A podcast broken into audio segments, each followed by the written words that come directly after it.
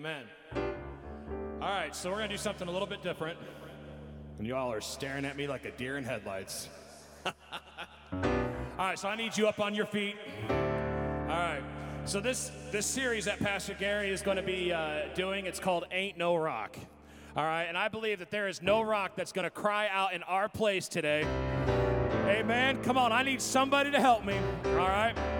So we're going to do this song and we're going to sing it and we're going to do this every week uh, for the next six weeks. All right, and we'll have the band and stuff. So the band had no clue that I was doing this one, but we're going to introduce it, and because uh, it's kind of new. But it's a very simple song, and I'm going to have to have you uh, put your hands together. Okay? So go ahead and do that now. No, you have no. Okay. All right, here we go.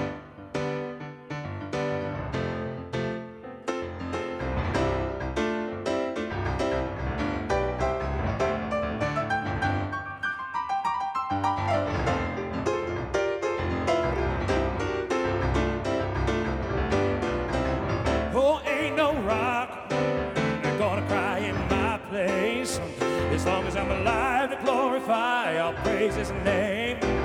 Oh, ain't no rock gonna cry in my place. As long as I'm alive to glorify, I'll praise His name. Come on, praise, oh praise His holy name. As long as I'm alive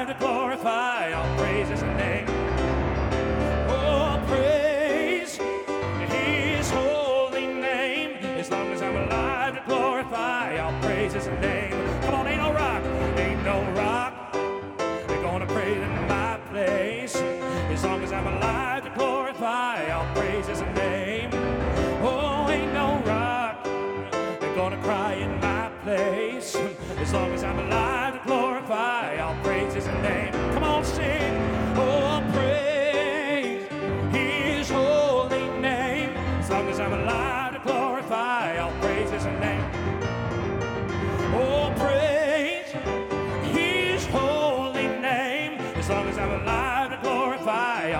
His name. One more time, ain't no rock, ain't no rock. Come on. Come on.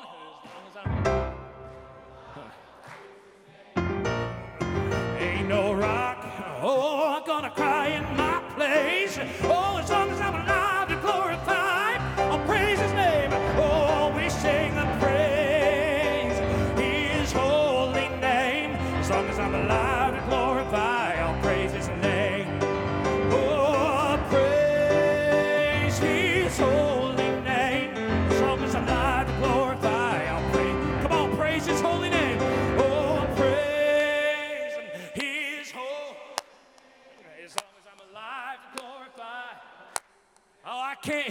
We sing a His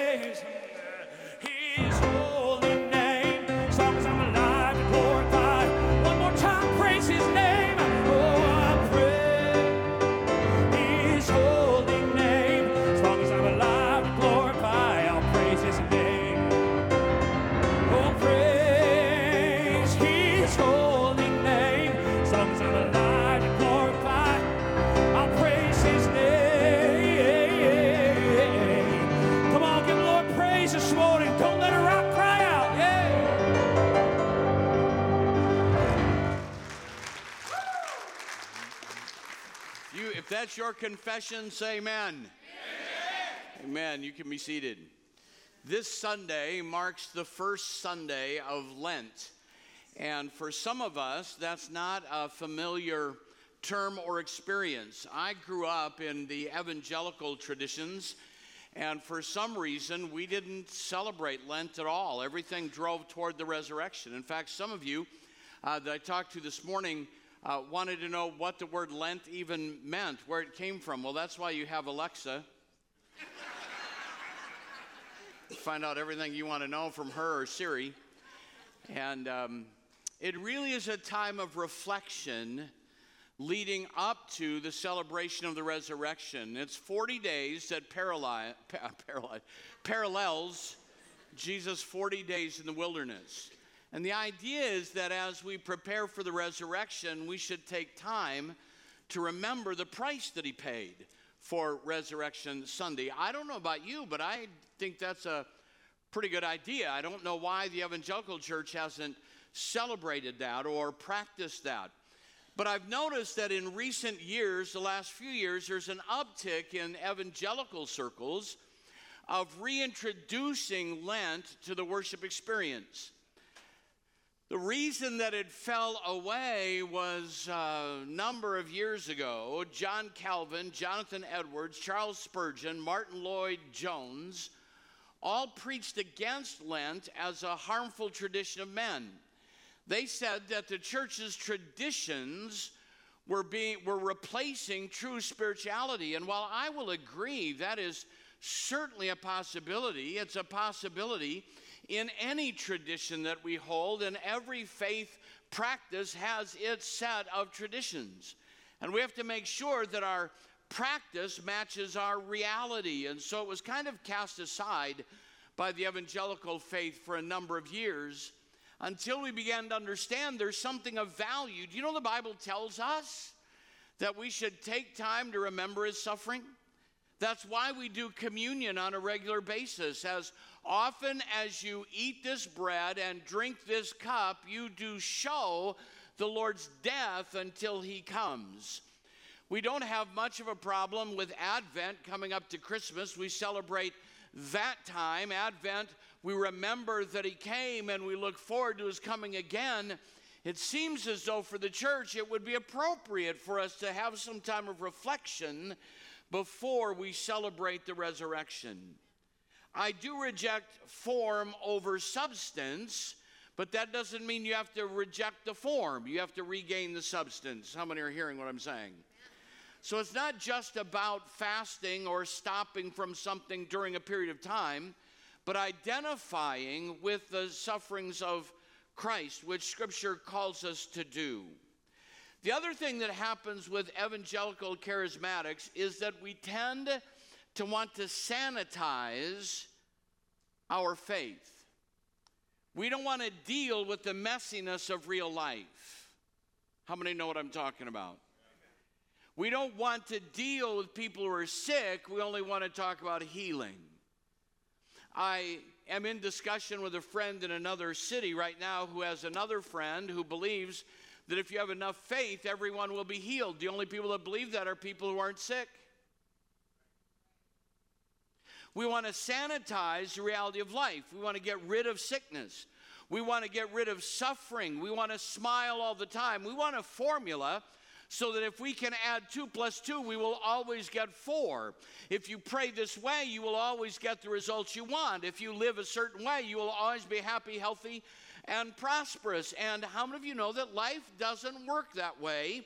We're still in a fallen, broken world. And the byproduct of that then is we can't be authentic about the sufferings of our lives because we're viewed as inferior to those who aren't suffering. And that is not at all what the church was intended by Jesus Christ to be. It was intended to be a place where we join together to share our struggles, where we join together to understand that He is with us in our dilemma, He's with us in our trial, and understand that He's there to provide for us the sustenance that we need.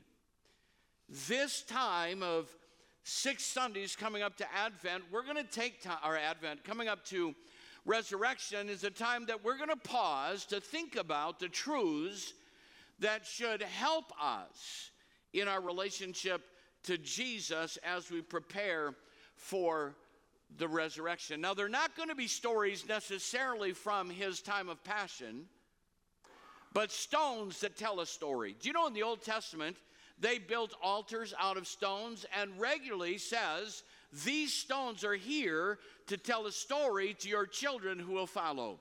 Build an altar, erect these stones, and when they say, Why are these stones here? you can say, These stones are here because this is what our God did for us. Stones speak. They speak in the New Testament as well. They represent a number of truths that will help us understand the bedrock of our faith, and we'll be exploring those together. And each one will have a key word. So, the key word for this first boulder that I'd love to lift up and hold over my head, the key word is truth. The essence of everything that we do spiritually has to be based on truth, not on myths, not even on traditions, not on our practices and our customs, but on truth. And everything that we celebrate in the church, we need to make sure is anchored to the rock and built upon truth. How many are with me still? All right? Three of you. That's better than I expected. We're going to visit the Garden of Gethsemane and talk about the missing stone. Our first stone is a, mythal, a, a mythical stone, a stone that doesn't exist. Many of you have seen this picture or perhaps have this portrait of Jesus in the garden. And he's kneeling at a stone. Now, if you I'm okay if you have this, please don't. No cards and letters this week about why did you ruin my grandma's favorite picture, okay? Because I am sure there are many times that Jesus prayed this way.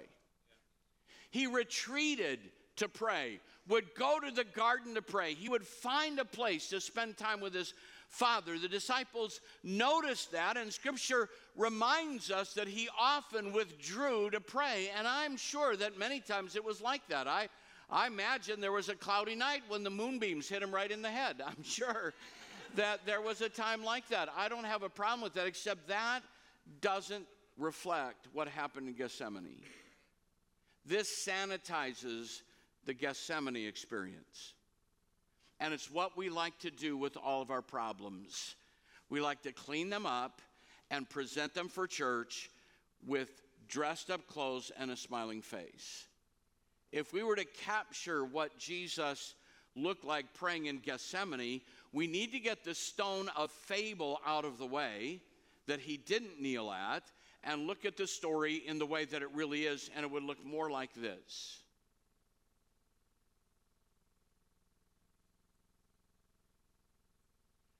Mark tells us when Jesus went into the garden to pray, he didn't kneel at a stone, it says he fell on the ground in agony.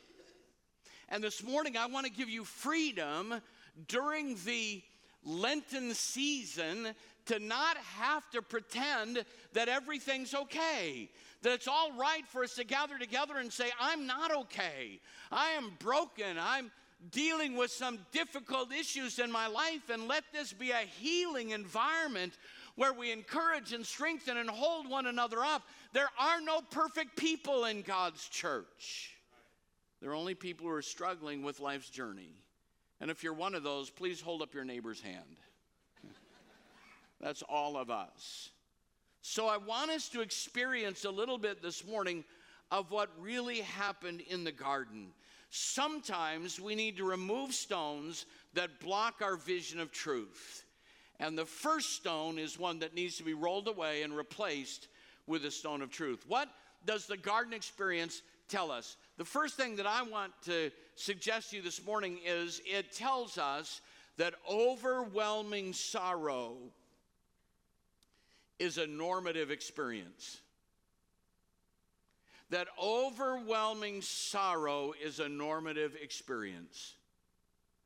When you're carrying a load of grief that is more than you can bear, that is driving you down, you are not an inferior Christ follower because you're having a struggle. In this world, we will have tribulations. In this world, we will have difficulty. Listen to what the scripture says about Jesus in the garden. He took Peter and two sons, Zebedee, along with him, and he began to be sorrowful and troubled. Now, if you would listen to a lot of the faith teachers, so called today, they would say that Jesus was out of the will of God. How many of you believe that he was never out of the will of God? Come on, help me this morning. He was never out of the will of God. He was sorrowful and troubled. Then he said to them, My soul is overwhelmed with sorrow to the point of death. Now, I'm going to ask you to be honest, authentic. There's one thing to be sad, there's another thing to carry so much sorrow that you wished you could die. Have, how many of you have ever been in that place? I have. Where the load was so big that it broke me. The load was so heavy that I would rather be dead than face another day. Jesus was there. Are you hearing me this morning? Jesus was there. Jesus, the Son of God, said that I am experiencing sorrow that is overwhelming to the point of death. Stay here and watch with me. Going a little further, he fell with his face to the ground. He fell with his face to the ground and prayed, My Father, if it is possible, may this cup be taken from me, yet not as I will, but as you will. Jesus was not just sad, he was overwhelmed with sorrow. The Bible tells us that he is touched with the feeling of our infirmity. And I want you to know this morning that there isn't any place that you will go that Jesus hasn't been there. He's felt that load. He's experienced that struggle. He will never have to say to you, I don't know what that's like. He's experienced the whole range of human emotions, and as such, is our intercessor and our advocate. His pain and suffering was real. I do not need a superhero that cannot feel pain whose bullets bounce off their chest. I need a mediator who knows where I am. And Jesus knows that place. Philippians chapter 3, verse 10 I want you to know Christ, or he said, I want to know Christ and the power of his resurrection. And we shout that, and we will shout it on Resurrection Sunday. He is risen, the power of his resurrection. But Paul doesn't stop there. He says, I want to also know him in the fellowship of his suffering, being made like him or being made conformable unto his death, if somehow I might attain to the resurrection. And that word fellowship means participation in, it doesn't mean just reading about. And I'm going to suggest to you that there's something about our faith and there's something about the knowledge of God that can't be understood until we're in the crucible of pain. You may not like this, um, and Frankly, that's never been one of my primary motivations. I've said this before and people have chafed at it, but when our son passed away from lymphoma, I remember walking across the platform in the church praying, asking God to help me I, to make sense of it. And I, I could tell all kinds of stories, but I'll never forget a moment where he said, In this moment, this isn't why my son died, our son died, but in this moment, you're sensing a part of my heart, the heart of God, that can't be experienced without walking through the fire of suffering. I love you enough to bring you a little closer to my side if you will let me.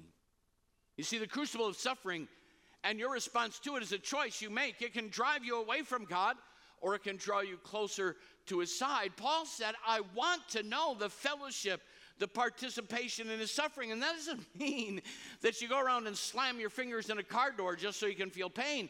It means that in those moments of suffering that he will be especially real and especially close to you.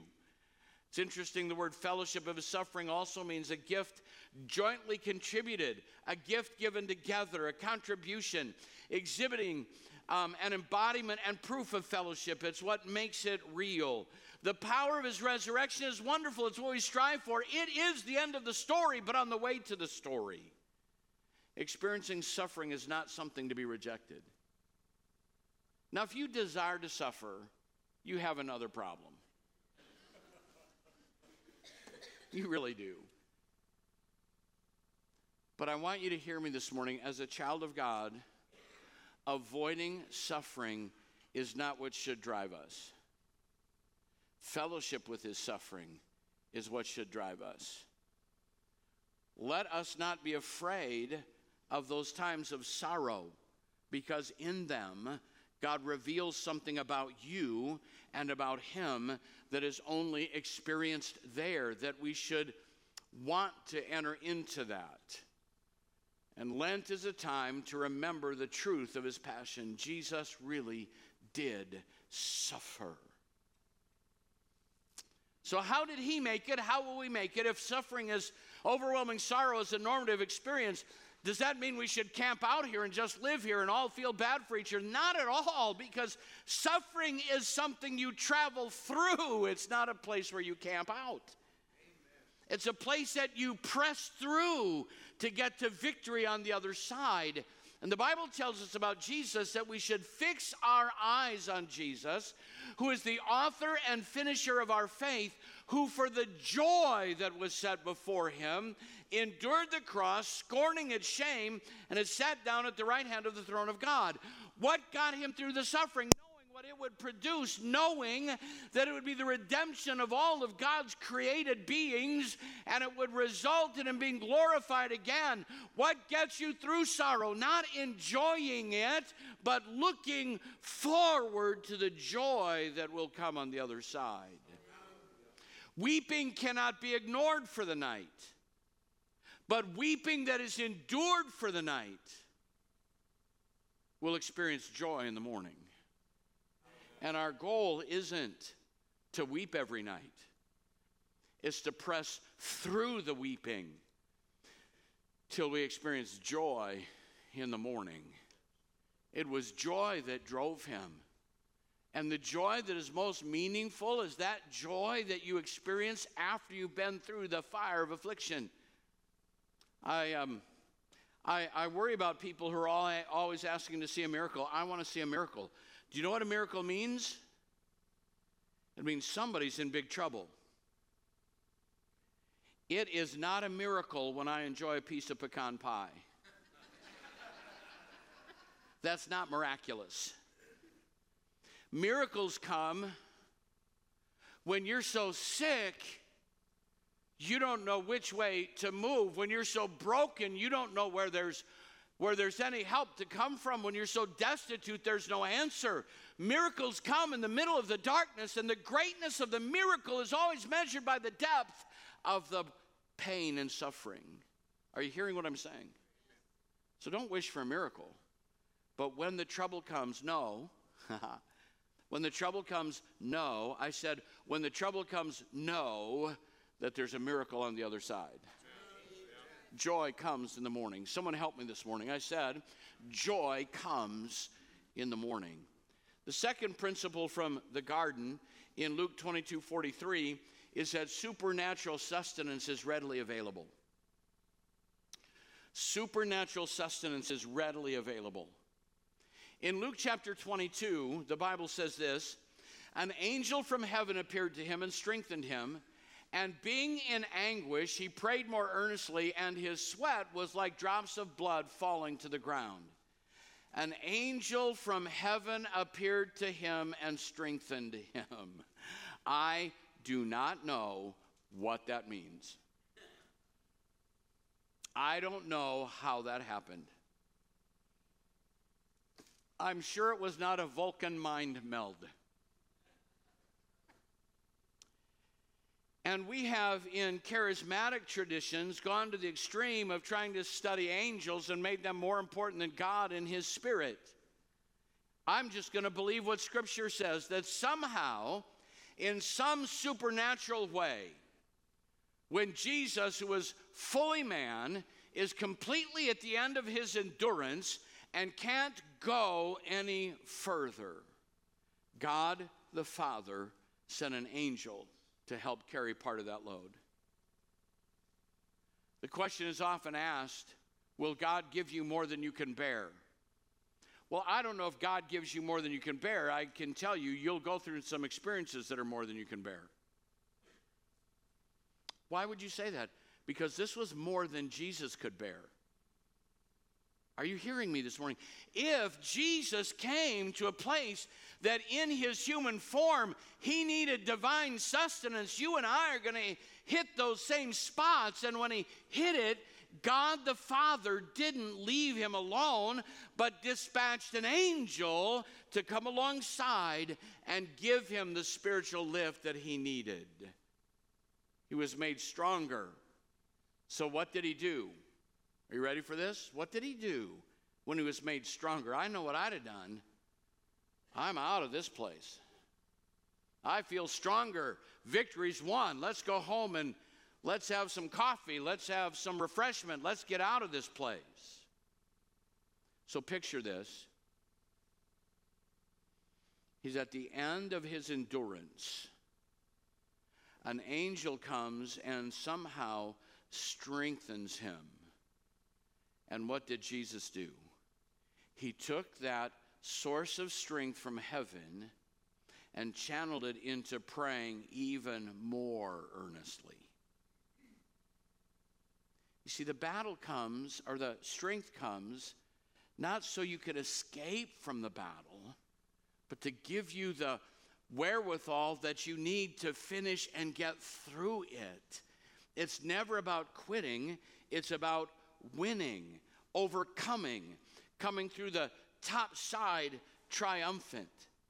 And it says that his sweat was like great drops of blood falling to the ground. Now, some would say, like great drops of blood falling to the ground meant that he was sweating heavily. But you know that there is a condition called hematidrosis. It's, it's rare, it happens in animals and in humans.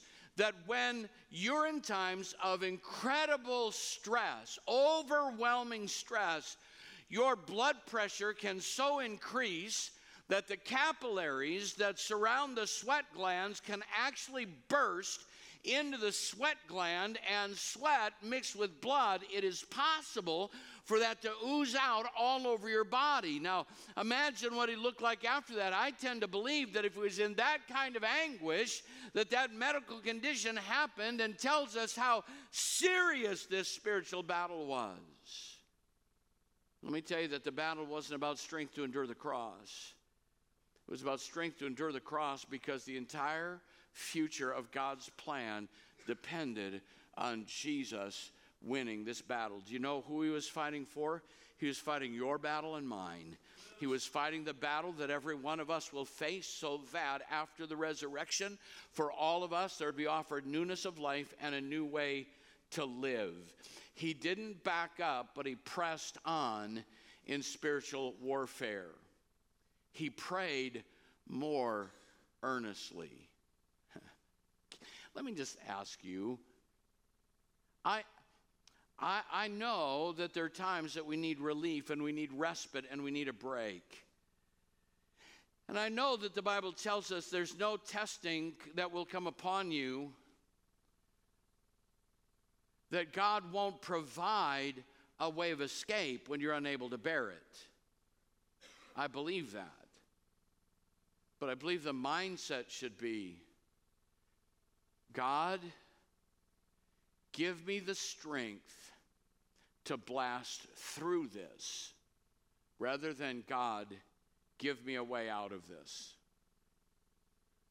When you get through it, there'll be victories won on the other side, not just for you, but for your family and friends and people that you associate with, that you can say to them, when you face this challenge, when you face this battle, I've found a way through and God gave me strength and I didn't give up. I took all of he that he gave me and put it back into the battle in order to win the victory. The Bible tells us in Hebrews chapter 1 verse 14, are not all angels ministering spirits sent to serve those who will inherit salvation?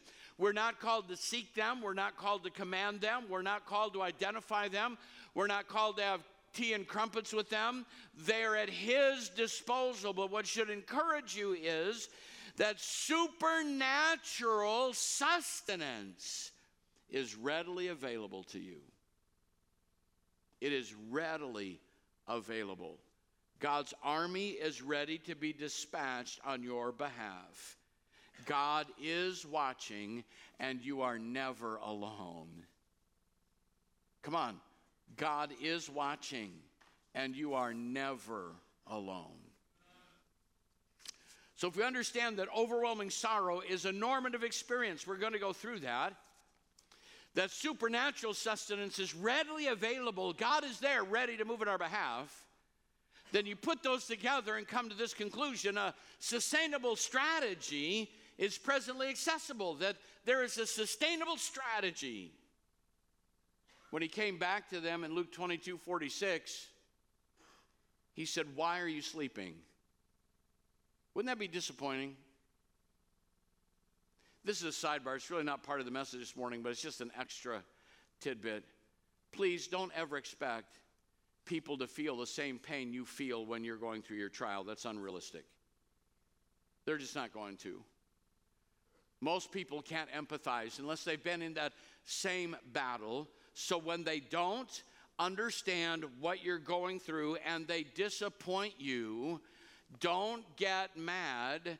Just go back to the one who does understand, and his name is Jesus. People will let you down. Look to your neighbor and just say that. People will let you down. Don't say they let you down. People will let you down. How many of you have been let down by someone? You thought they'd be there for you and they weren't. That's going to happen. And so that's not your life source. What destroys marriages is when a spouse looks to the other spouse as their life source, or they look to the church as a life source, or they look to their pastor as a life source, and when they don't get what they want, they're disappointed. I talked, I talked to a pastor um, who talked to another pastor, and that's the best way to get the best stories when it's once removed. and there was a couple leaving his church He's been there about 18 months. And he said, Why are you leaving? And they said, Well, we can't go to a church that doesn't have a cross in the auditorium. And he said, There's never been a cross in this auditorium. People will look for reasons sometimes to let you down. Just remember, human flesh fails, it's weak. And when you need them most, they'll probably be asleep. but there's one who's always awake. Learn to go to him. Learn to go to him. Learn to go to him. Jesus said to them, Why are you sleeping? Get up and pray, not because I need your help. Notice what he says he doesn't say, Get up and pray because I need you. He said, Get up and pray so that you don't fall into temptation. There's a sustainable strategy for all of us to get through life's journey. What is that? Don't fall asleep. We could give any number of reasons why they fell asleep, but the urgency of the hour was lost on them. They didn't feel the sorrow and the pain, they didn't understand and because their eyes were clouded to what was really happening around them and they didn't feel the urgency, they fell into slumber. Do you know the Bible warns us over and over again about spiritual slumber? That we should arise, that we should awaken, that we should not slumber and sleep, but give our attention to what's happening around us. How do you do that? He says, Get up and pray so you won't fail. Prayer is the key to getting through life's difficulties. To arise from slumber, that's a choice, and to pray, that's an action. You make a choice to get up. The first place for you to make spiritual progress is when you decide to get up. In our family room, it's my favorite room in our house because it has four, every chair in our family room reclines. No matter where you sit, you can put your feet up. I've tried them all. and I have my favorite, and you better stay out of my chair. My grandson Simeon, when he comes in, will go to that chair first, kick back, put his hand behind his head, and stretch out. And I will walk in and say, Boy, that's my chair. You can get out on your own strength or my strength. I don't care which way it happens. You're getting out of my chair and he'll laugh and uh, take one of the other recliners. But there have been so many times I've been sitting in that recliner and I knew I needed to do something. Man, I should be doing something. I don't know about you, but you know what the biggest battle for me is? To get out of the chair. Once I put that leg thing down and get up, I'm on my way. I'm good. But it's that battle to get up. I have to decide to get up and do something. And Jesus is saying, you've got to decide, church, to get up. Wherever you're at right now, you've got to decide to get up, to quit being comfortable where you are. Get up. If you don't work at it, if you don't strive for it, you're not going to get any better. Our Heartland Youth Choir, if they don't decide to practice and to work, they'll never reach the next level. You have to make a decision to get out of your chair of comfort and move forward into what you're called to do. He's saying, Get up. It's hard to fall asleep while you're walking.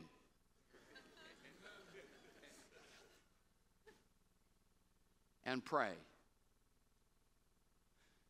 We just spent three weeks talking about prayer. We could have spent three years talking about prayer. Because prayer is not an idle form, it's communication with God. And with all the formulas and strategies there are, it's communion with Him, it's talking with Him, and then listening to the voice of the Spirit speak in the stillness and quietness of your inner man, the impression, the direction that will come from that, that you spend time in that kind of relationship. The Bible tells us that we need to build ourselves up in our faith praying spirit anointed prayers, feeding on the Word of God. You want your life to change? Spend some time in this book. It is alive. There's energy and life in this, and you can't read this without being changed. And fellowship with other believers. And I'll suggest to you that when people fall asleep, one of those three have gotten weak. They've either quit praying, they quit reading, or they quit fellowshipping, and it puts them in the easy chair of complacency, and somebody needs to awaken them. A sustainable strategy is presently accessible. Our key word is truth. Jesus didn't placidly pray in Gethsemane. He prayed and poured out drops of blood in our behalf. And to you, I cannot guarantee that you won't, in fact, I can guarantee that you will go through a struggle. And this needs to be a place where we hold one another up. And it's safe to say, I'm having a hard time. Because it is not the will of God that you stay in the struggle. Do you know that what He wants to do? The Lord wants to bless you and keep you. He wants to make His face shine upon you he wants to be gracious to you and give you peace. That is the truth. If the choir would come.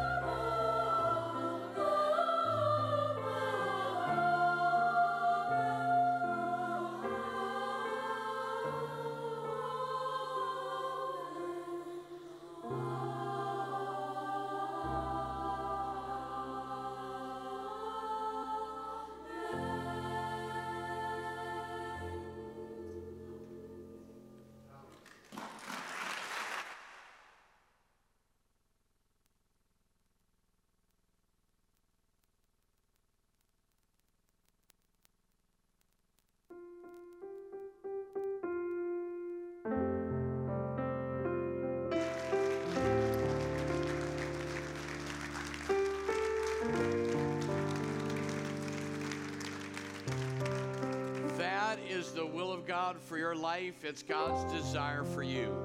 That in the midst of your struggle, remember that He laid face down in the garden so that you could have the strength to get through.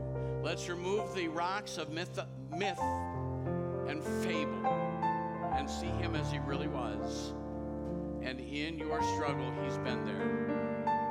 And He will make His face shine upon you. Jesus, we love you. We thank you for your presence in this place. Help us never forget that you're a faithful God. And as we approach this Lenten season, remind us of what you've done for us so that we can press through to a place of victory in Jesus' name. And everyone who loves him said, Amen, amen. God bless you. Shake someone's hand, encourage them, be a blessing to someone this morning.